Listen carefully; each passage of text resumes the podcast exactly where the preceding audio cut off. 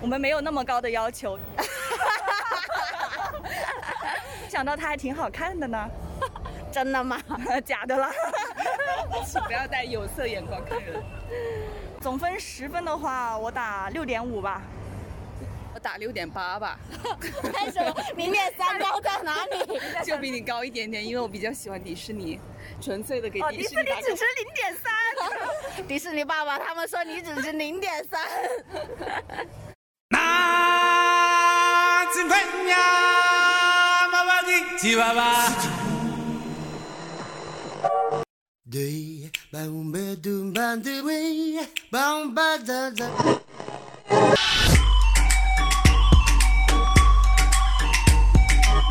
Correctly with the correct amount.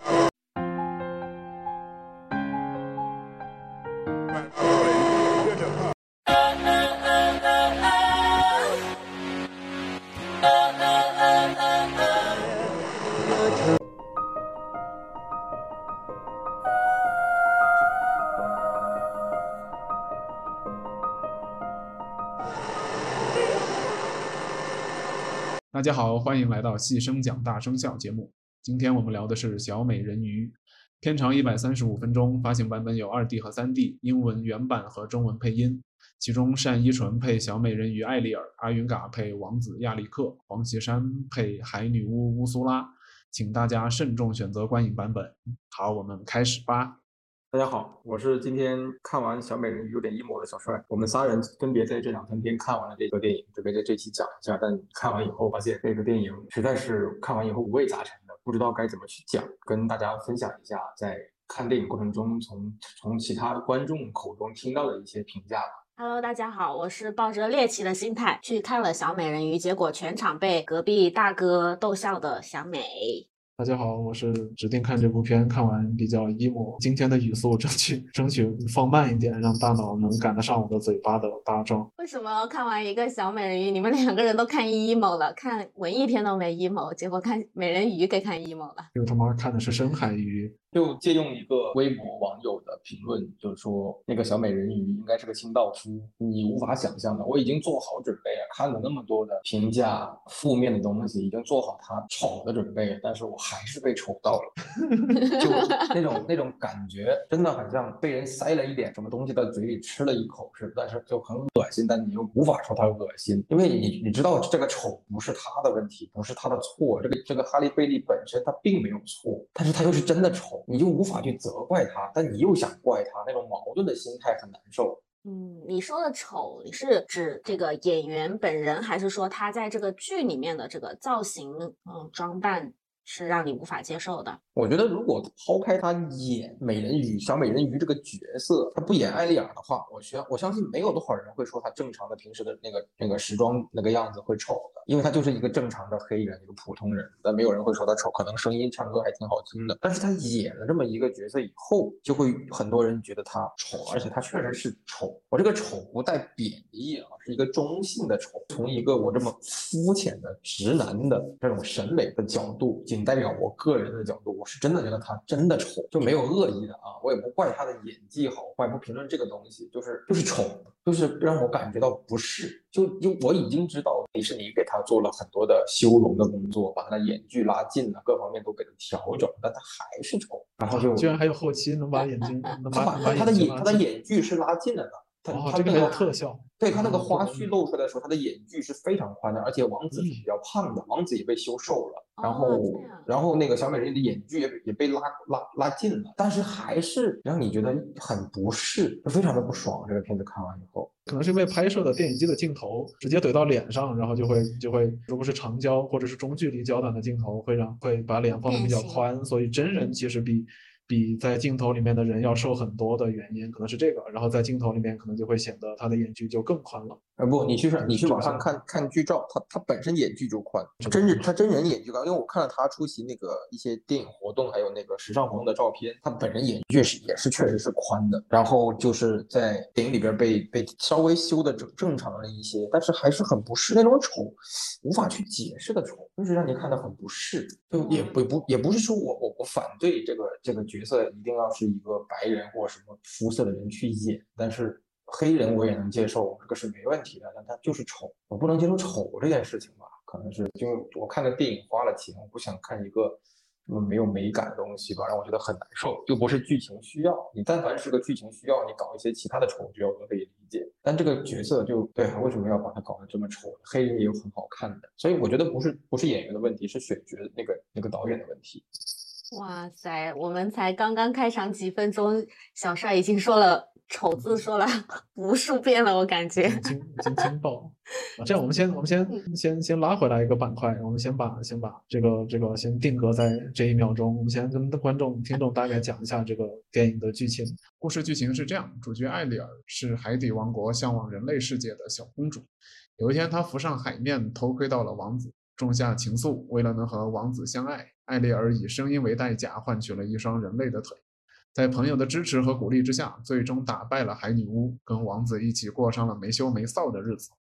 好，那我们继续来吐槽。他选角确实是有问题啊，因为他的片名叫《小美人鱼》，我一直就开始开始联想到吴承恩写《西游记》给人物命名的这种模式。他写写《西游记》呃里面的的孙悟空，他是非常原型，原著里面他是一个非常非常丑的一个角色，他就是个妖怪，又矮，然后牙齿也外翻，其实是个非常丑的角色。但是他交了一堆朋友，牛魔王这些一堆一堆朋友之后，给自己的命名是美猴王，所以他应该就是这样，就是自己越。丑，但是越缺什么，就越要往外显摆什么，然后就给自己命名为美猴王，然后让我就觉得小美人鱼这个的命名也跟那个有异曲同工的意思。嗯，那我说一下我自己的感觉吧。其实虽然我我一开始是知道这个美人鱼的这个选角是一个非常大的问题，包括从他。呃，官宣了之后，基本上所有的人，不管是国内的还是国外的观众，一致都都在吐槽这个主角的选择。可能时间比较长，然后我也慢慢接受了，因为他都已经定了，你也没办法改。然后的话，我是已经接受了这个丑美人，嗯，小丑人鱼的这么一个设定，所以我可能在看片的时候，并没有说刻意的再去放大这个这个片子的这个方面的缺点。我反而会觉得，嗯，看的特别不爽的点是对它的剧情，尤其是后半部分的。剧情我觉得真的是很莫名其妙，对，就是已经完全完全拉垮了，因为它整个故事到后面那个节奏就已经完全乱掉了，就已经疯掉了，所有的人物一股脑的出现，然后一股脑的死掉。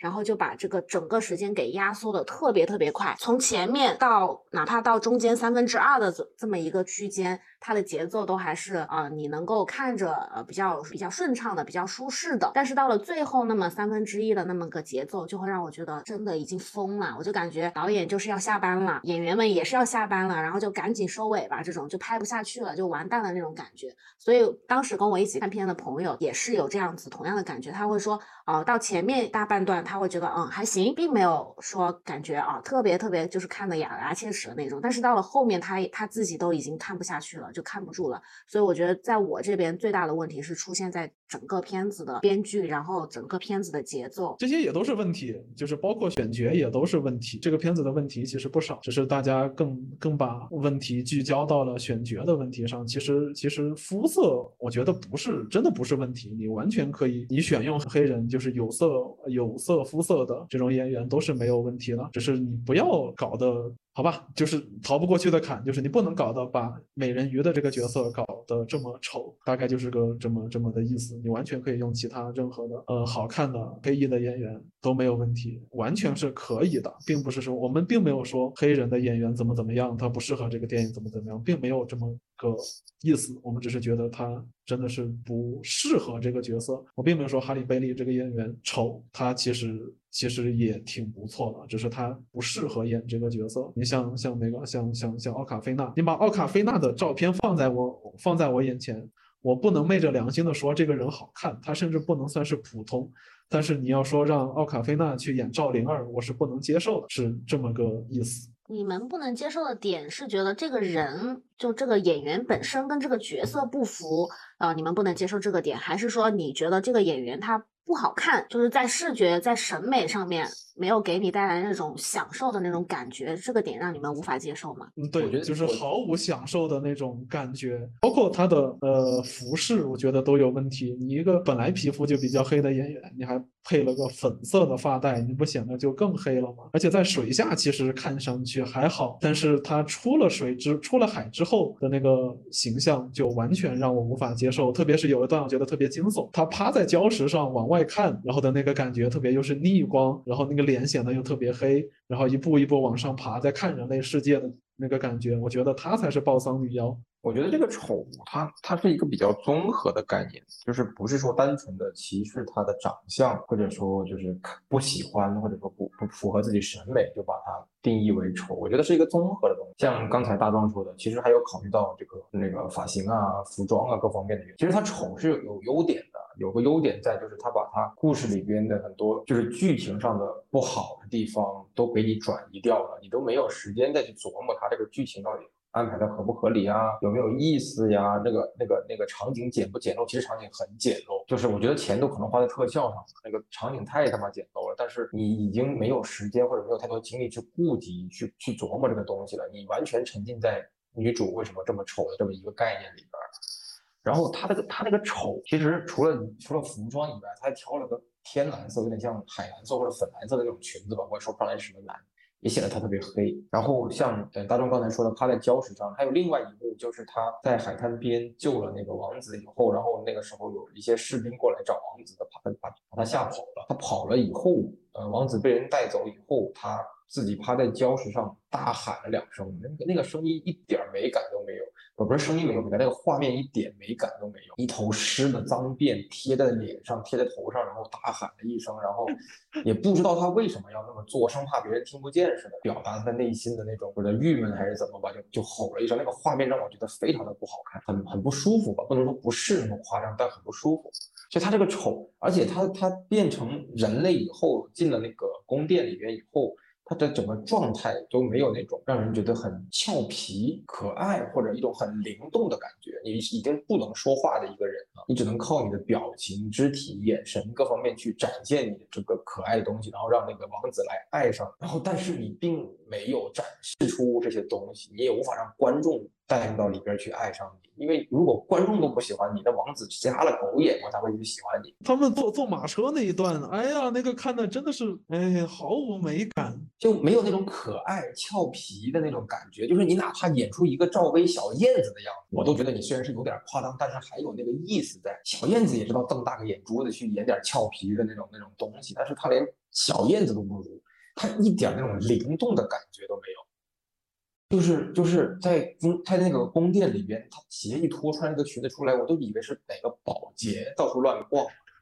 你正常是应该是一个少女。跑到王子的房间，就很好，充满了好奇的这个个过程，应该是一个很唯美、很舒服的这么一个观观赏的过程。你会觉得是两个年轻人的一个很单纯的感情，连管家都知道不要去打扰，是吧？管家都会来事儿。这种剧情其实看的很有意思的，让观众觉得会很有趣的看两个人谈恋爱啊，那种情愫的萌发什么的。但是那个东西一点都感觉不到，很莫名其妙，真的很莫名其妙。他完全没有那种公主的俏皮劲儿或者公主的灵动劲儿。王子给他拿了一个类似珊瑚还是什么石头的东西给他看，他砰的一下砸到地上，里面掉个宝石出来。这么一个有趣的东西，他把它演的好像苦大仇深似的，拿上来就直接往地上砸。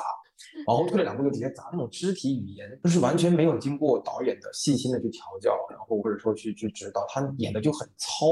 很粗糙，所以这个是丑的点。我觉得不能去单纯的去吐槽他的长相不好看或者不符合主流审美，但他最起码符合主流政治，所以就无所谓了。我觉得这个这个长相就不去评论了，但是你其他地方你至少达到一定的要求吧，但是完全没有，我也不知道是剧组摆烂还是怎么回事。这个片子的服化道的确是有很大的问题，就除开演员本身，一般来说导演或者是服化道老师应该会想尽办法的去放大这个主演的优点，然后尽量的去去回避他的缺点。但是在这个小美人鱼身上，就是好像所有的灯光也好，所有的衣服的颜颜色搭配，然后妆妆法都好像是在无尽的放大他的缺点，包括包括摄影的拍摄。也会把他就是很丑的一面，就是不那么好看的一面给给他给作死的放大，就会让我觉得好像这个人就是就是往往丑了再拍，就是想把这个电影往丑了再拍，就让我觉得说感觉很奇怪。一个一个原本应该是很美的这么一个东西，一个故事，一个人物形象，结果就就被各方面就我感觉是全方位的在在进行一个深度的丑化。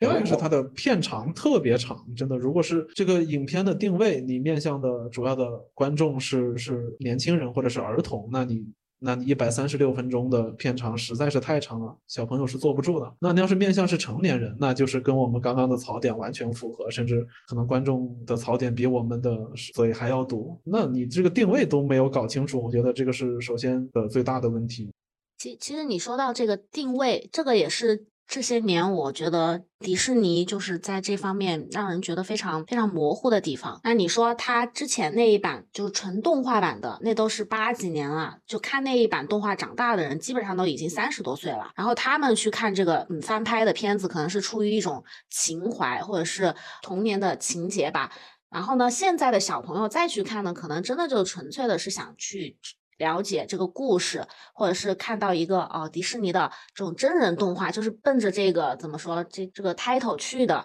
啊。我我看的那一场是有是有一些小朋友的，然后小朋友呢他们的反应比较强烈的部分就是主要聚集在前半段，就是那种海底的画面色彩特别明艳的时候，然后又配上那种呃背景音乐特别欢快的时候，小朋友是看的很开心的。但是到后面只要颜色暗淡下来，只要场景严肃起来。然后小朋友就没声了。嗯，他前半段其实唱歌那些部分都蛮蛮好的，包括那个塞巴斯汀那个螃蟹唱歌那一段。嗯，其实虽然那些鱼都不是什么很特别的东西，但是就很热闹。嗯，至少让你看着觉得很热闹，还是有趣的。我其实到前前中前段的时候，我已经开始逐渐接受这个小美人鱼这个黑人的东西了。我觉得就黑就黑嘛，那鱼也有各种色的。你黑鱼就黑鱼嘛，无所谓，是吧？它尾巴还是毕竟是绿是蓝的，就是我觉得这个这个无可厚非了。这个我觉得颜色不是个重点，它哪怕长得不好看，也允许有长得不好看的鱼，觉得不一定所有鱼都是那么好看的，我觉得很合理。毕竟我们小时候连那那个奔波霸霸霸奔这种鱼，我们鲶鱼我们都接受了。那你这种这种鱼，你为什么不能接受呢？其实是能接受的。所以我到中后段听他唱完那些歌什么的，我就已经开始逐步去适应、去接受这个角色了。但是反派叫叫 Ursula 是吧？好像是。嗯。反派一出来，他还他还没有变身之前，他还他还是一个肥婆的时候，这个肥婆是个中性词啊，不是贬义啊，就形容他的客观描述。客观描述。对客观描述，他还是个肥婆的时候，我就觉得。为什么这个肥婆都比女主角好看？她很肥美，发型她变身后简直绝了，鲜美。就就先不说她变身了，她没有变身之前那个肥的状态，发型是好看的，妆容是好看的，她整个很肥美。我旁我旁我旁边有女性观众在那说，这个肥婆比这个小美人鱼更好看吗？就是就是主角已经是不堪到这个状态了，所以那一瞬间我又醒回来。然后我说是啊，为什么呢？连个反派肥婆都比她好看，你反派不是应该是一个就是巫婆，应该弄得更更丑化一点吗？结果哎，肥婆都比她有趣，比她好看。然后再到后面，欧斯拉，欧斯拉后面跟观众说一下，欧斯拉后面为了为了破坏王子和小美人鱼之间的那个感情，为了得到小美人鱼的那个人鱼的歌声啊那个声音，然后就是为了那个赢那个打赌那个赌约，然后他就他就化身成了一个美女去勾引那个王子。然后，当他化身那个美女跟王子出现在那个订婚，在这见家长的时候，他转过头那一瞬间，所有的观众都大喊一声：“王子他妈瞎了吗？”那个非常惊艳呢啊！他对呀，就是变身以后非常惊艳。为什么会找一个这么好看的反派，然后去衬托一把女主衬托的这么丑呢？就想不明白这个导导演的目的。所以后来我们在想，是不是导演其实是也是摆烂，就是迪士尼被迫政治正确要拍一拍一个黑色的。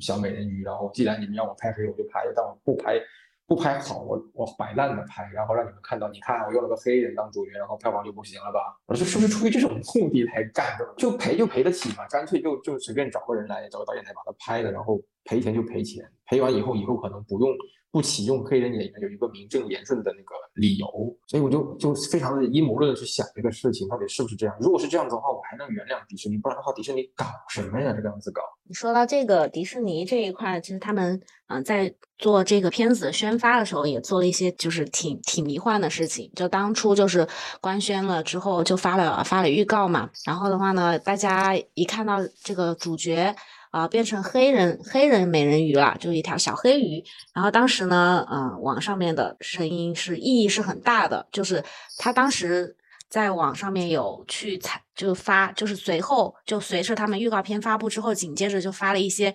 小小朋友，就黑人小朋友看到美人鱼是黑人的这种状态，就是那种哇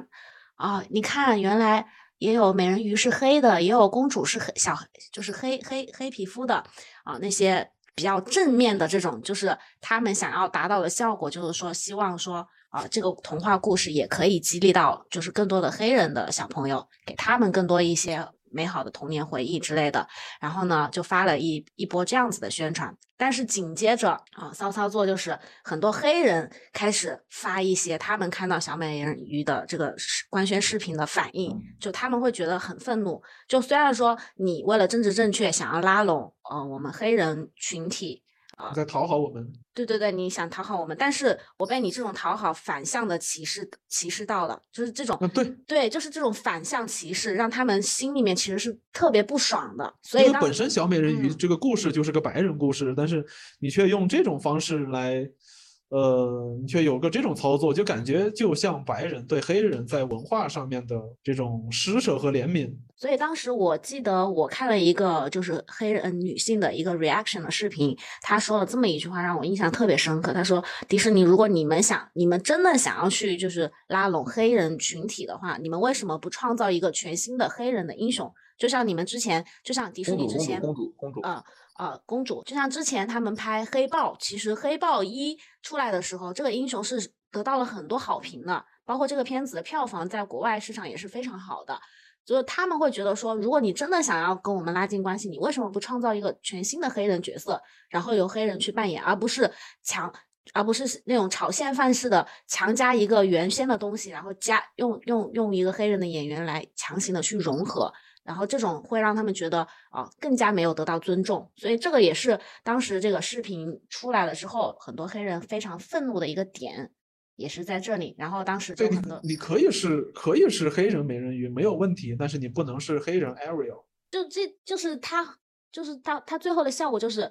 两边都没讨好到。白人会觉得说你毁了我的童年，我童年的 Ariel 是啊、呃一个白白皮肤的红头发的蓝眼睛的一个公主，那黑人也觉得说我没受到尊重，你你也毁了毁了毁了我们应该呃看到一个经典形象的这么一个机会，所以就是相当于是两头都没讨好。哎呀，怎么怎么怎么去评价他？其实我我认同这个黑人黑人一些观众的这个这个那个点，就是干脆创造一个新的呃公主出来，就是新的种种族，不能说种族吧，就新的族群的一个公主出来，黑人。其实我之前印象很好的一个动画，就是那个叫《海洋传说》《海洋奇缘》，嗯，对对对，那个其实那个我就印象很好，女主是一个呃五大三粗的一个妹子，然后又不是那种传统的那种娇娇可爱的妹子，那个妹子还那个妹子还特别的浪，在海里面各种玩儿各种骚，我觉得那个就很好的一个一个形象。它其实是可以创造一个形象，但是代价很大。那么退而求其次，就是在这个黑人的小美人鱼的这个故事里边，你为什么还要把这个故事就还原封不动的放在欧洲的这么一个历史背景下，你所有的身边的着装什么都是欧式的那种大纱裙什么的，然后很多很多里面的那些很多的重不能说主要角色配角或者说一些路人甲都还是白人演员，然后你就在这样的一个背景下，你硬生的放一个黑人演员进去就觉得很突兀，你要么就直接改一改整个大环境大背景，就把它改到一个相对偏黑人文化的或者说黑人族群的一个国家或者那个历史背景去，然后。作为一把服装化，服装上都给它改一改，然后让那个美人鱼更融入到那个文化背景里边去，可能我们还不会觉得那么突兀。诶，你说到这个，我想起有一个小小的点，我是想要吐槽一下的，就是一开始，因为这个美人鱼它原先安徒生它是丹麦的嘛，它这个整个童话的设定其实就是欧洲的。我当时那个王子出场的时候，然后跟他的那些同伴们说话，说的英语，我看的是英文版的，说的是英式的英式的发音，就是英式的英语。哎，我觉得嗯嗯还挺还原的，然后就是人物人物的整个形象，包括他们的那个生活的背景还挺还原。但是到了后面，我就发现这个王子说来说去就变成美音了，就变成美式发音了，就让我觉得，就是这种你明明前面是遵遵循了这个故事背景，到后面怎么又变成那种美国电影的那种感觉了，就会让我觉得嗯特别特别不专业，你知道吗？国内外这部影片的评价也非常的也算两极化，在 IMDB 上它是七点七七点零，在豆瓣上它是五点四，然后在烂番茄的评分好像还不错。那我看了看了两边的呃这种评价，就是国外的评价，其实大家都挺政治正确的，但是下面赞同的人其实不多，反而给差评的人赞同的人非常多。但是在国内，大家好像没有这种政治正确。在我这儿还讲什么种族这种政治正确，大家不理你，大家不买账就是不买账，大家有什么说什么。你选角不好看就是不好看，我进去看了个深海鱼，我就是给差评，我完全没有这种政治正确的负担。所以在中文圈这个的评价，我觉得都还都还挺都还挺正常的。啊，你说到这个评价的事情，你知道为什么在国外大家都会甚至会看到一些好评，但是好评点赞人数很少，而差评很多嘛？其实这个点就是就是有一种现在他们国外的有一种圈子，就是怎么说，就是会会有一种道德绑架绑架类型的那种感觉，就是如果你不接受这个设定，或者是你给这个片子打差评，那你就是涉嫌那个什么咚咚咚咚歧视，然后。在国外的话，如果你这个人一旦跟种族歧视或者各种歧视贴上这种贴上这种标签，对你的对对特别麻烦，就是他就是会是就会影响到你正常的工作和生活，这个是一件非常严肃的事情，所以很多人就开始反向好评啊，就他们他们就是有一些杠精，就是会故意的，就是专门去去去搜你这些东西，所以很多人现在就是反向好评啊，我不说你不好，人家也是美国主旋律嘛。对对对对对，我我不说你不好，我我夸你，我也夸你类似的这种片子，我全都夸，甚至是我就是夸夸就夸夸团嘛。但是其实大家心里面都知道啊，对点赞的人基基非常非常少，但是给差评的人那个点赞的人数就非常非常。国内外的舆论环境是不一样的，它是有这么一个。所以这样这样的片子的评价，请大家还是看中文圈的评价，会非常非常的 客观。大家在一个没有这种束缚的环境里面会。表达的会比较正常一些。哎，是的。就就我看片的时候，我隔壁坐了两个妹子，然后，呃，我们这一场大概有十几个人在看。周六的下午其实也还行吧，十几个人一个小厅，然后我旁边两个妹子在各种就是惊讶，怎么这么丑？哇，还有更丑的画面，就是各种。我以我们我我以为就是某一个画面已经是很丑了，结果就你们知道那个妹子喊的最大声的画面是哪个？就是小美人鱼变成人以后，第一次被打捞上船，被那个船家把他的那个海草和渔网拨开的那一瞬间，他那个脏辫贴在脸上的那个画面，我隔壁两个妹子尖叫，哇，非常大，好难看啊！我就是两个女生在吐槽女生，就已经不是 girl girls help girls 那种感觉了，就是女生都在吐槽了，就是它真的是已经会影响你的观感那种丑的。他那个脏辫还十五十五万美元呢，也不便宜呢。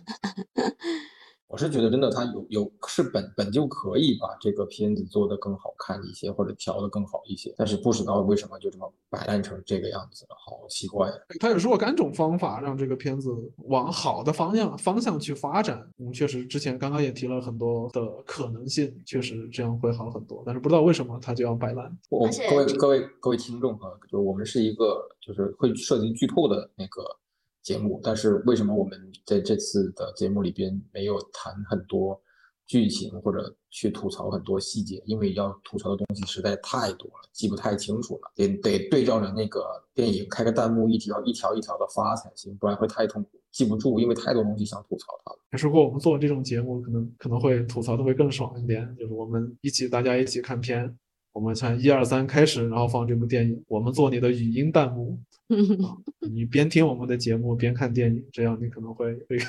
会有三个三个，相当于有三个观众坐在你的旁边跟你一起 吐槽，你可能你可能会更欢乐一些。前面我们也吐槽了这么多关于这个女主形象和设定的这这么一个问题，那就反向推导一波。那如果换一个女主，会改变一些你们对这个片子的看法吗？我觉得不会，我觉得我觉得不会。你即使换了一个女主，她的你其他的硬伤就会变得。它并没有消失，它还只会只是会变得更突出了，只是因为选角它主角的这个问题把其他的问题掩盖掉了。那如果你换一个主角，把这个问题，把这个主要的问题解决掉以后，那么其他附带的这些问题会变得更明显。其实你还是没有解决掉。你像一些服化道的问题，你像一些一些都不说剧情的硬伤了，就单单就是，呃，你人物之间的这种关系都会觉得是很突出，就会变成非常突出的问题，并不会让这个片子有更多的加分。就是换了个很完美的主角以后，就会暴露出片子其他地方的问题出来，故事的缺陷啊，或者说场景的简陋啊，这诸如此类的东西可能就会全部给暴露出来。然后这个女主基本上就把全片的火力就是吸引到一个人身上，吸引到自己身上，所以我觉得没有太多人会去吐槽他的配角，他的那个就是妆化呀，或者说场景简陋啊，特效一般呐、就这些东西可能就没有人再去吐槽了。对于片子来说本身不是什么坏事儿，但是没办法，他一个人的仇恨值太高了，已经完全拉垮了这个这个票房了。而且我今天看完以后，我出来就是最大的一个感受是，我想跟林允道个歉。真的，就是当年我看星爷的美人鱼的时候，我还嫌弃过这个林允怎么这么智障，看上去演的也是没有什么灵气，或者说很很很笨笨的、很智障的感觉，一脸一脸痴呆脸。但是对比之下，我觉得嗯，还是林允那个看上去开胃一些。对，跟林允道个歉。没有对比就没有伤害呀，真的是。就我感觉到林允在努力的演啊，虽然没什么天赋，但是他努力演啊。哈利贝利我就没有感觉到他的努力的演这件事儿，就是他也太奇怪了，他就是好像仗着自己唱歌天赋，然后在里面就秀了一把，但是并没有去去努力的去了解、揣摩或者融入这个角色里面去，所以就啊，他上岸之后那一段戏其实是非常考验演技的，因为他不能通过语言来表达他跟王子之间的这种交流，他只能他只能通过肢体语言或者是他的眼神这些方面来来让王子爱上他，但是他又演的没有那种感觉，就就你是个正常人都不会觉得啊，我我对你会产生任何的情愫。就是那段其实是他非常拉胯的一个部分，也是其实很好出彩了。就是那段你演好了非常出彩，但是他没有达到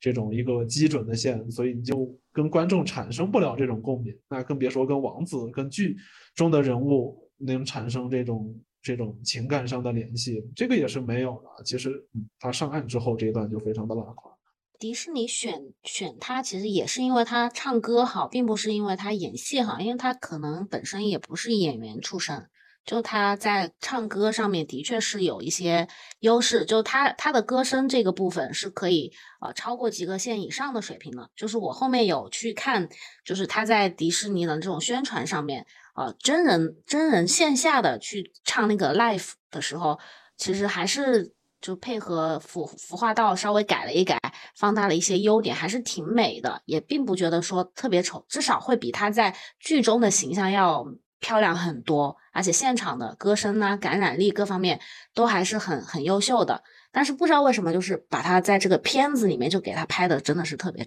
特别难看。但是不知道为什么，就是他难看。他如果放在一个正常的现就是现实环境中，我们可能觉得他就是个普通人，然后唱歌蛮好听的。然后哪怕他真的成为一个歌手，他的歌声很厉害，我们也不会因为他的歌声就把他就嫌弃他丑什么的。就是他他现实生活中是没有问题的，但是他带入到这个角色了，这个角色已经在很多人眼里已经是有一个固定的形象了。你你就无法去原谅他了。就像我们看《西游记》也好看什么也好，我们的童年看的都是那那样子的猴，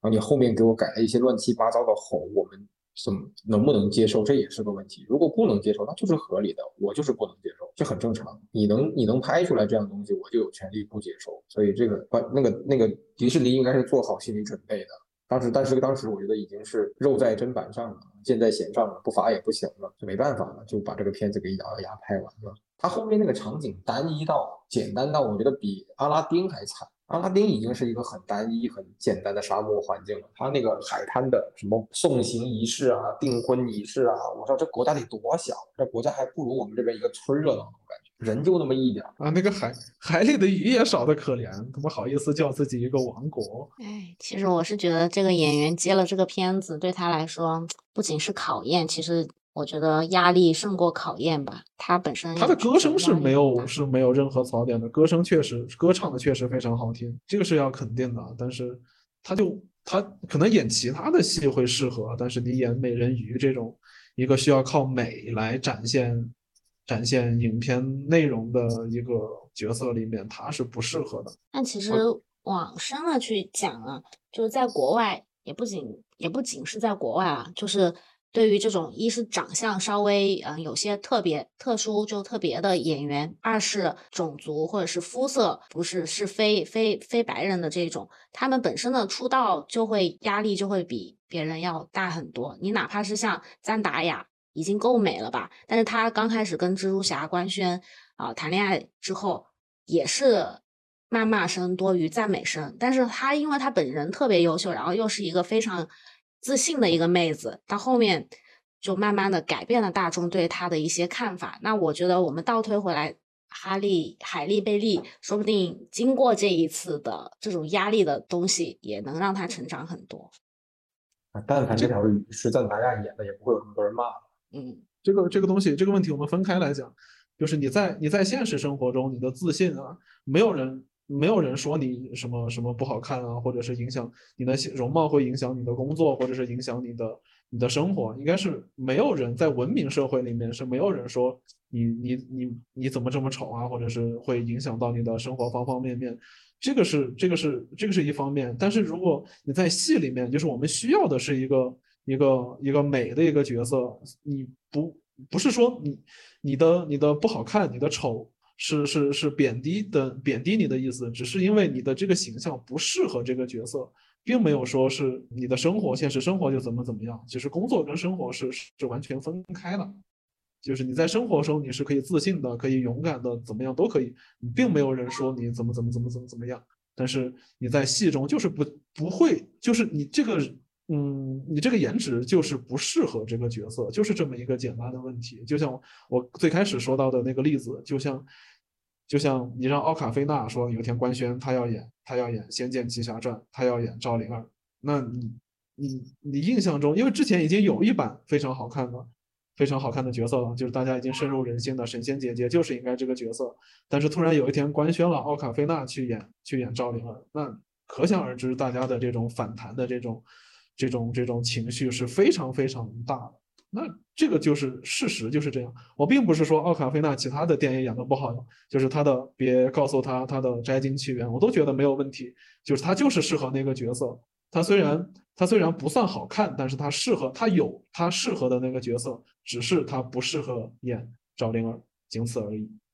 所以其实我们还是要跟观众解释一下，我们认为的“丑”打引号的“丑”，并不是指演员本身。我觉得每一个每一个女生，包括每一位男生，我觉得都是好看的，都是帅的，都是美的。对，并不并不涉及他们本人，只是可能在呃演员这个角色上面，有的时候是需要去贴近这个这个角色去进行一些。变化的，对。我在后面其实看完以后已经反思过自己的想法，就刚才我在说的，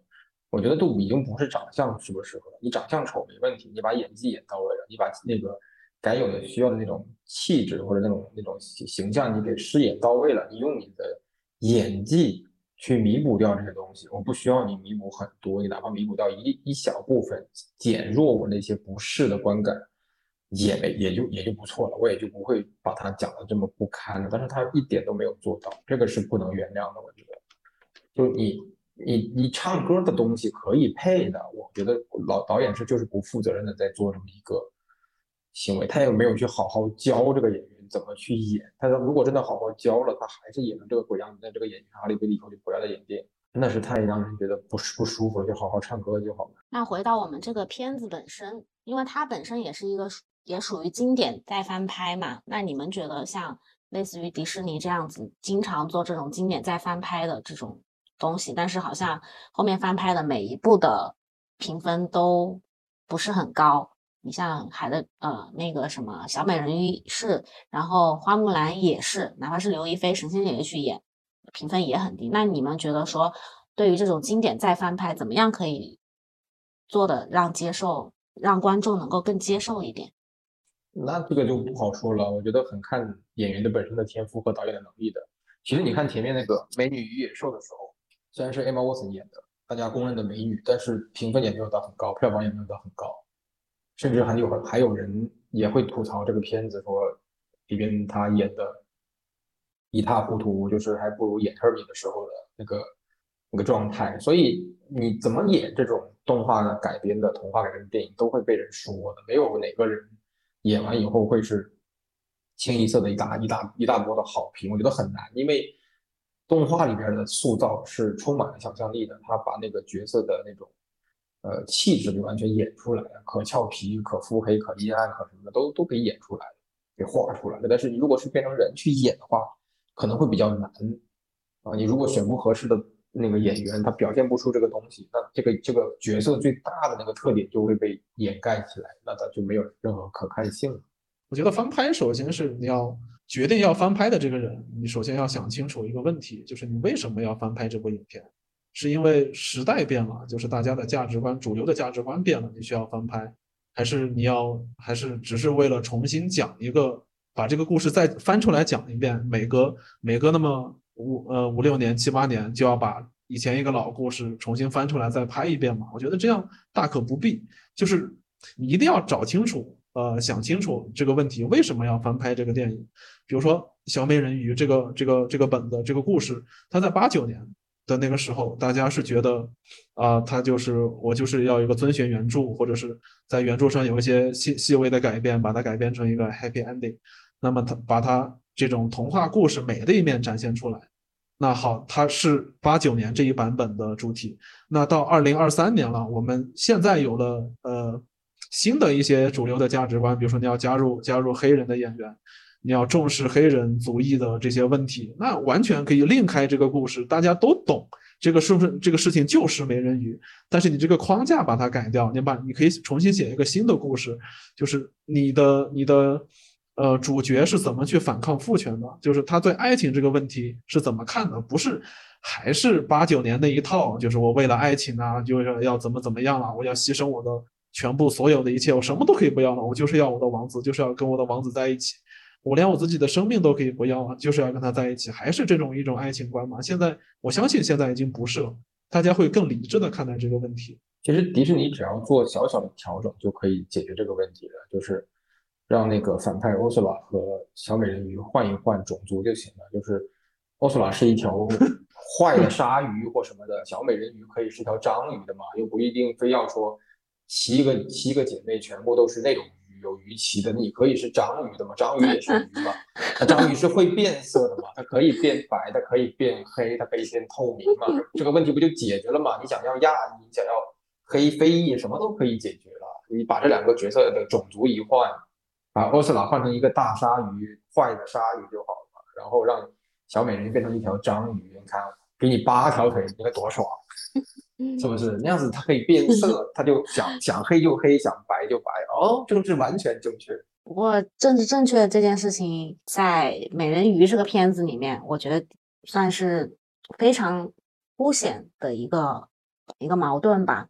在这个片子上面显得特别特别的突出。包括说，你看他，他七个女儿，每个女儿都不一样，还有亚裔的，有有非裔的，然后黑的、白的，这就不说了。包括在这个片子最后结尾那一段，人类也好，呃，人鱼也好，这两个种族都出来来欢送这一对新人，就是强行的把这个主题给你往往往那个正确的方向去靠，就会让我看的真的是生理不适，就觉得真的是大可不必这样去做。就是他，但是在这个片子里面，为了凑一个 happy ending，然后把所有的演员叫上台来，大家乐呵乐呵唱一个大该融合不该融合的，然后种族也种族也好，这那也好，就全都非得要给你摆在台面上，硬是把这头这坨东西往你的嘴巴里面去塞，就会让观众觉得哇，真的是，哎，特别不爽。最后那段我都不知道海里还有这么多人影。就是那段最后最后那一段出来的时候，我隔壁的妹子就就就说了一句话，就说：“你看，又不是没有好看的人鱼，又又不是找不到好看的人鱼，又不是找不到好看的人来演。”刚开始刚开始他几个几个呃人鱼人鱼公主里面就有好看的呀，就那个亚裔的那个公主，我觉得也挺好看的。你就算是那个另外那个爆炸头的那个人鱼，我觉得也挺好看的。哎，所以就不明白为什么就要找这么一个演员，其实就哎把大家给恶心了一顿。但是这个片子有可取之处的啊，歌还是挺好的，虽然会听着有点犯困，那个很俗套的一些歌词，尤其是后面那个塞巴斯汀去催眠王子亲亲美人鱼的亲那个艾丽尔的时候那一段 rap，好像洗脑一样的 rap，其实就是在你耳边念的南无阿弥陀佛，南无阿弥陀佛那种感觉。但是就是啊，除了那一段有点垮以外，其他的都还还可以。而且这个这个片子的中文版其实配艾丽尔的是那个单依纯，然后配王子的是阿云嘎。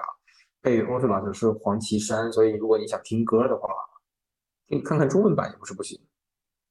其实说到这个片子的剧情啊，因为迪士尼它这一版翻拍的应该是它后期后面做的一个动画版的翻拍，但动画版的结局是一个 happy ending。我小的时候看的原版是安徒生写的童话故事，那一版是一个悲剧的结局，就是呃小美人鱼最后呃化成了泡沫，因为。遇那个那个王子最后没有跟他在一起。我长大的时候，我再回想这个故事，我就感觉小美人鱼遇到了一个渣男，然后遇人不对，遇人不淑，然后发现哦，原来人人类是原原来人类的世界也是那么的复杂。然后后面我给你复述一下，原版是这样，就是呃，海海女巫是给了小美人鱼一个机会，是她的所有姐姐去求海女巫，海女巫给了她一个机会，呃，给了她一把刀。只要你把这把刀插在插在王子的胸口，把他把他搞死，然后你的咱们这个就就就算就算两清了。但是最后小美人鱼在王子熟睡的旁边，然后他想了一会儿，然后把刀扔了，然后自己也跳进了海里。然后第二天早上海海边就泛起了多了一些白色的浪花。但是这其实并不是安徒生写的童话的结局。就是我们在课本上面，或者是我们小的时候看的那种故事书里面的结局，就是在海的女儿，就是小美人鱼变成泡沫的时候就已经戛然而止了。但是其实原版的结局，安徒生是有更加升华的。就是我们去对这个地方，我就要给你们科普一下原版的故事到底是一个什么样的故事。就原版嗯的小美人鱼，她并不是一个恋爱脑，她并她想要做做人。并不是为了去追求跟王子的爱情，而是他想要得到一种永恒的存在。就是他，当他还是人鱼的时候，他会发现他他们人鱼的寿命是比人类要长很多的。就人可能只能活活到一百岁，但人鱼可以活到三四百岁。那但是有一个缺点就在于，人鱼死了之后就真的就死掉了，就这个世界啊就。就就没有你的痕迹，就你好像没有存在过。但是人死了之后会有灵魂升天，就好像类似于去去去到天堂一样。所以小美人鱼那个时候就特别向往，为什么人鱼不能够像人一样留在在这个世界上留下一点什么？所以他想要变成人的动机，并不是为了追求爱情，而是想要成为人，然后让自己的灵魂可以留下来，可以永远的。存下来是这是这么一个动机，所以他才想要去变成人，然后经历了跟王子之间的那么一个故事。那后面的一些呃情节就是我们知道的啊，遇到了王子，王子没爱他啊，然后他变成了一个泡沫。但是在这个后面，安徒生又接了那么一段，就是小美人鱼变成泡沫之后，他发现自己好像来到了一个类似于天堂的地方啊，然后呢？他就发现自己的灵魂居然存在了，他就很疑惑，为什么啊？我明明没有得到王子的爱情，没有享受到真爱，为什么我还是能够把我的灵魂保留下来？然后有一个就类似于上帝的人就跟他说，因为你舍弃了比爱情更更高贵的一个东西，就是你你能够爱，就是你能够爱更多的人，就是相当于是说啊你。救了个救了一个人，就你的灵魂是更伟大，做了一件更伟大的事情，所以的话，你发现了就是更纯洁的东西，然后就把他的灵魂给保留下来了。其实他的安徒生的原来的结局后面还有这么一段，就相当于是把整个故事从简单的一个爱情故事升华到了一个人生故事。对，这个是我后面呃看看了别人的解说之后才发现这么一个一个一个东西在的。我觉得安徒生，安徒生在我心中的地位瞬间高大了非常非常多。其实我觉得前面讲完有点宗教的意味，那种感是的，是的。其实这个它它它原版的这个童话故事，并不是一个非常简单的那种浅显的故事，它是有很多的深意在的。我觉得大家如果说真的是对，而且你想原版的故事，安徒生的名字取的是《海的女儿》，对，它跟什么王子呀、跟爱情什么没有半毛钱关系，哪怕是跟人鱼也没有半毛钱的关系。对，他写的就是海的女儿。啊，都怪迪士尼，生生的把《嗯倚天屠龙记》拍成了天线宝宝。是的，所以迪士尼其实是借鉴了安徒生的这么一个故事的一个框架，选取了人鱼这这么一个种族，然后选取了王子跟他之间这么一个故事的这么一段，但是他其实并没有很很完整的去还原原版的故事，他甚至是迪士尼甚至是把那个结局给改成了一个 happy ending。就是如果说我们只是看迪士尼的故事的框架，它就是一个爱情故事啊，就勇敢追爱的一个故事。但其实安徒生他写的故事并不是这么简单的。呃，回到电影本身，这确实是一个爱情故事，但是爱情的嗯好肤浅呀，各位。是相当肤浅，，相当肤浅。对，就是就是小美人鱼爱上王子的那个过程，我都不理解。他是如果是前面有多次的偷看到这个王子，我都可以理解的。就是跑去躲在人家那个小船上，看到王子在跟别人聊交涉、唱歌、聊天，然后哗啦了几句，然后就沉船了，就就救了人家，然后就爱上人家，就这么肤浅简单的十分钟就这段感情就成型了。而且我们吐槽他在那个王子的船那个边上躲在那个救生艇里看王子的时候，感觉特别像在酒吧外面捡尸一样，就是在等着有有一个喝醉的女生出来在路边，然后你把她捡走那种感觉，特别流氓。我觉得王子，呃，王子跟管家比，王子唯一的优点就是比管家年轻。管家其实其实比王子要理智，比王子要智慧，比王子要懂人情，各方面都比王子好。王子仅仅是比他年轻而已。我记得王子和那个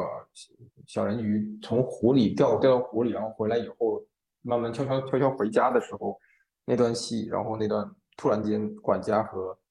那个女王出现了，然后他俩躲到一边，然后那个时候女王和管家的那个那段戏对对对话的时候，我记得管家好像还有拉女王的手，好像最后也拉了，最后也拉了对，所以我觉得管家是会来事儿的，他俩肯定有私情。啊！这个是戏外的故事。非常我看着我看着结尾那一幕，我也觉得特别特别，因为因为王子的爸爸从头到尾都没有出现嘛。虽然虽然是养父母，但是我觉得管家管家就是他爸。这个细节给你们抠的呀，真的是。真的，那啊这些这些细节其实是这些细节其实是要吐槽的点，因为本来就不合逻辑嘛。因为他们在湖里，然后小丑鱼是海鱼，它怎么可能会在湖里出现？这些都是这些都是槽点，只是我们把它戏剧化一些，可以有一些联想，这些都懒得吐槽了。你把它合理化一些，就会变得就会变得比较好笑。没没啥的，小丑鱼除了小丑鱼那两个大电鳗都进去了，都跑到湖里去了。其实，反正我是觉得看迪士尼的片子是不需要带任何逻辑，也不需要去校正它的那个设定，就是童话世界嘛对对对，就当童话去看就好了。就现实生活中哪有那种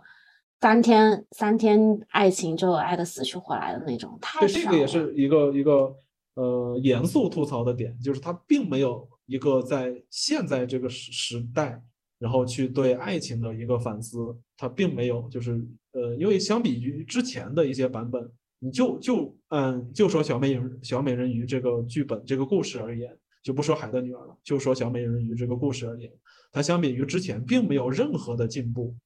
也并没有任何观念上的一些改变，这个是一个非常大的硬伤。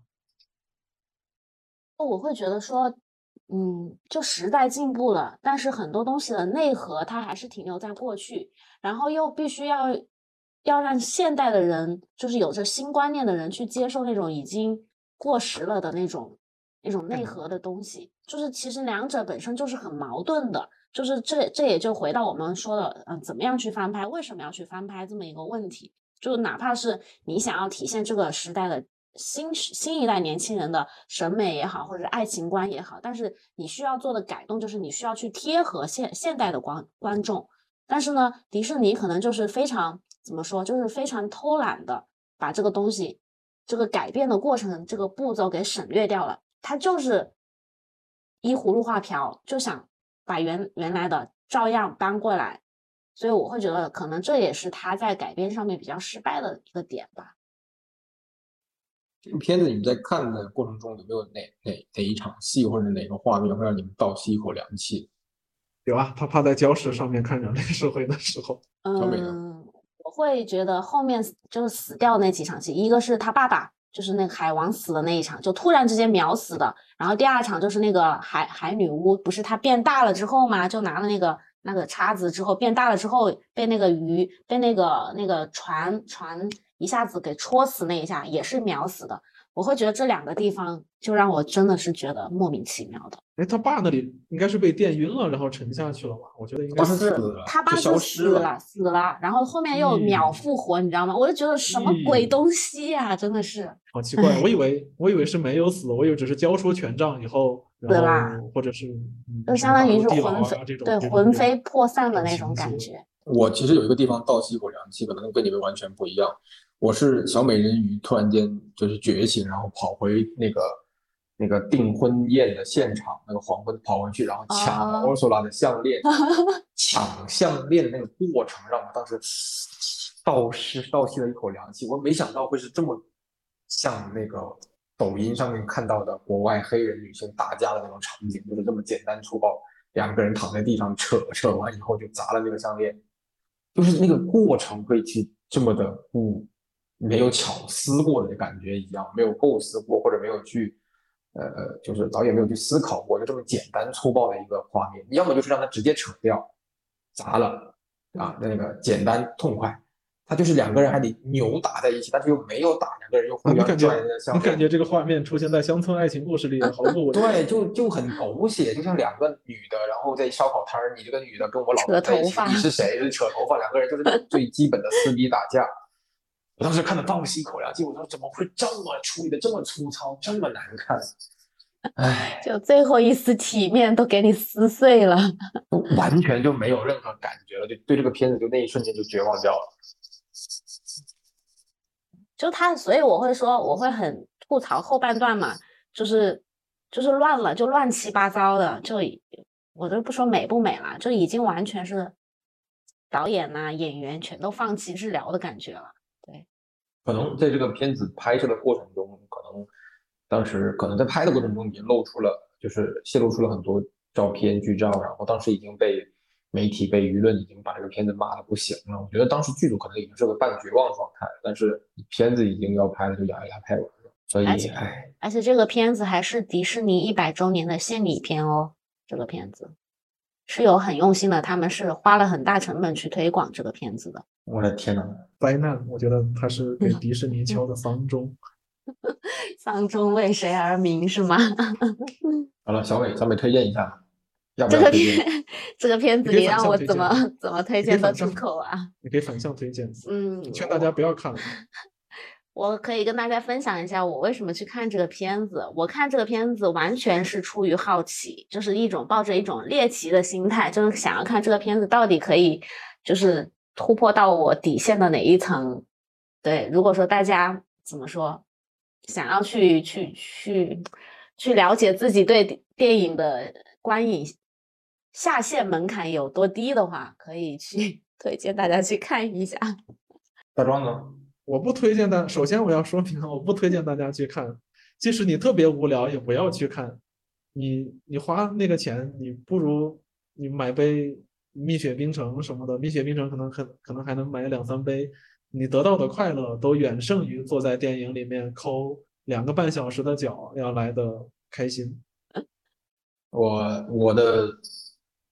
想法跟大壮差不多，我也并不推荐大家去看，因为会导致一系列的那种观观看上的一些不适应的这种东西感感官吧，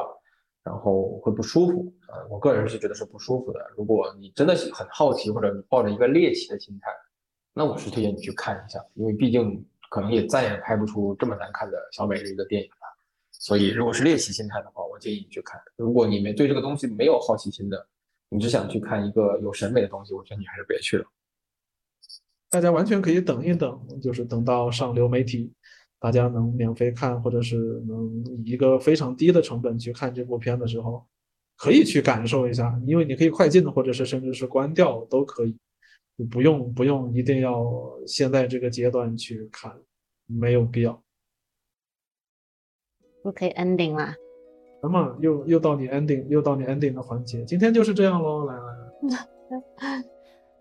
啊，这个片子聊的呀，真的是，这集可能是 收听收听率特别高的一集，希望吧。但其实我们是更希望给大家推荐更多好的片子，譬如说我们上一期的《暴桑女妖》这个片子，对，就是我们还是希望大家能够喜欢看电影，并且爱上看电影，能够看到更多好的片子。那至于像这种。你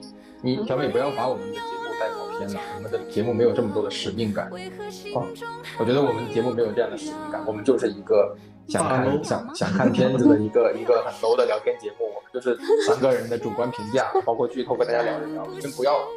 听众们不要把我们这个节目当成是很专业的电影节目，并不是，并不是，并不是强调三遍。如果恰好恰好推荐了一部还不错的电影给大家，大家也觉得这个电影真的很好看。一定是巧合，对我们不是什么专业的电影电影电影从业者或者电影人员啊，我们只是普通观众，所以我们我们争取在自己主观的道路上走得更远，我们的评价尽量不客观。所以其实，哎，这个片子看完算不算工伤啊？你你你为什么看个电影就算工伤？你是电影从业者吗？哎呀，我只是觉得，哎，看片子。至少我是希望能够比较享受的看完。如果说一个片子看完并没有给我那种享受的感感觉，还反而是那种如坐如坐针毡、如芒刺背的那种，我真的会觉得嗯好难受啊！而且那个片子两个多小时呢。不不不是是是是这样，就是你不看难看的片子，你怎么知道好看的片子它好在哪里？大家不要觉得，我觉得你这个理论也不成立。你的意思就是说，你不吃过屎，你就不知道别的东西有多好吃吗？呃，没有对比度没有这么强烈。首先你要吃过难吃的，你才知道这个东西为什么好吃。就劝大家就是省个电影票，还不如去去。如果能给大家排一个雷，我觉得也挺也挺好的。大家去找个找个什么什么卖卖卖金鱼的店员，买两条热带鱼放到鱼缸里养养，还那个小贝就好看。那好吧，那这一期节目就到这里喽。下一期我们会再看一下下一周院线电影上面有什么我们觉得不错的、好看的、想看的，或者是可以吐槽的，到时候再跟大家分享吧。哦，下一期应该是蜘蛛侠，对不对？我超期待的那个。哦，你开始可以有承上启下的观点。嗯，是的。蜘蛛侠，我昨天对昨天我把第一部平行世界又刷了一遍，我就为了。纵横世界第二部做准备的，我超爱的。是下一周吗？嗯，对，六月三号还是六月几号上映？六月二号，六月二号。对，六月二号。所以下一期我们应该可以去聊这个片子。对，这个片子我估计聊内容不多，大家可以就是一人夸，我们就是。嗯，反正不管怎么样，我先把期待值给拉高，我是一定会冲的。我六月一号先看《天空之城》。啊，宫崎骏的是不是？《天空之城》巨好看。那行吧，那今天就这样喽，我们下期节目再见喽，拜拜。拜拜，拜拜，各位。